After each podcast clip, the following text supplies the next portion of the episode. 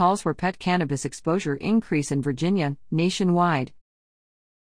The Pet Poison Helpline reported an increase nationwide and in Virginia of calls concerning cannabis poisoning in household pets. We've had a really significant increase on the number of calls that we've had of exposures over the last two or three years, especially, said Dr. Rennee Schmid. Schmid is a senior veterinary toxicologist and manager of veterinary medicine and professional services for the National Pet Poison Helpline. The 24 hour helpline is available for pet owners and veterinarians and charges an $85 help fee. The helpline and Virginia Poison Center share some pet case statistics, according to Schmid. Cannabis is ranked as the number 9 toxin for pets nationwide, according to the Pet Poison Helpline website. The Pet Poison Helpline experienced a 735% increase in nationwide THC related calls from 2018 to 2022, Schmid stated in a follow up email. THC is the compound in cannabis which creates a high for the user. Cannabis ranks as the number 8 toxin for dogs in Virginia, according to Helpline data. Chocolate is the number 1 and number 2 toxin for dogs and cats, respectively, according to Helpline data. The Virginia Poison Center reported an overall 286% increase in cases of pet exposure to cannabis from 2018 to 2022, according to Schmid. There was a 90.5% increase from calls made in 2021 to 2022. The helpline does not disclose raw case numbers, just percentages, because they are a privately owned company, Schmid said.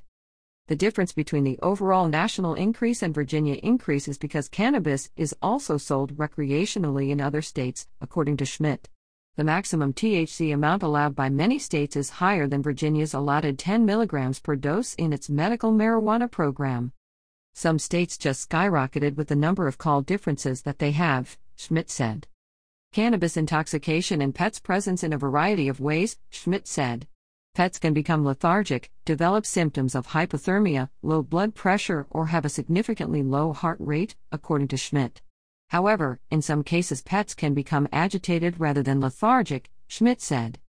Most animals do not die from cannabis intoxication, but are more sensitive to THC than humans, according to Schmid. A lethal dose for pets is generally considered to be a little over 6 grams per pound, Schmid said.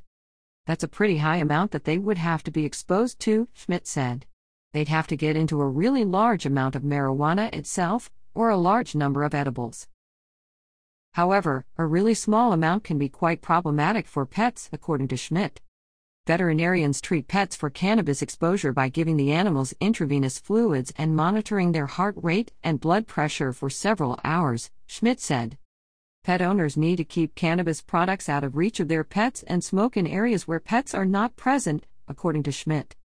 They'll smell it, they'll be inquisitive about it, Schmid said. Animals, they explore with their mouths, and so it's very normal for them to put something new in their mouth, taste, and see what it's like. Dr. S. Rutherford Rose is the director of the Virginia Poison Center at VCU Health. In general, when it comes to making sure that their pets do not accidentally consume cannabis products, it is much the same as with small children, Rose stated in an email. Never leave edibles lying around on countertops or tables in the home. The Virginia General Assembly decriminalized cannabis in 2021, which allowed adults age 21 and older to possess up to one ounce of marijuana and legally grow up to four plants in their home. The legislature earlier approved a medical marijuana program, but has failed to pass legislation to create a recreational market. The medical marijuana market continues to grow in Virginia, and dispensaries sell edible products such as THC infused fruit flavored gummies and chocolates. The increase in calls to pet poison control centers is due to more availability of legal products and less stigma around calling for help, Schmid said. Instead of them being hesitant to call and seek care for their pet, they're more open to doing that, Schmid said.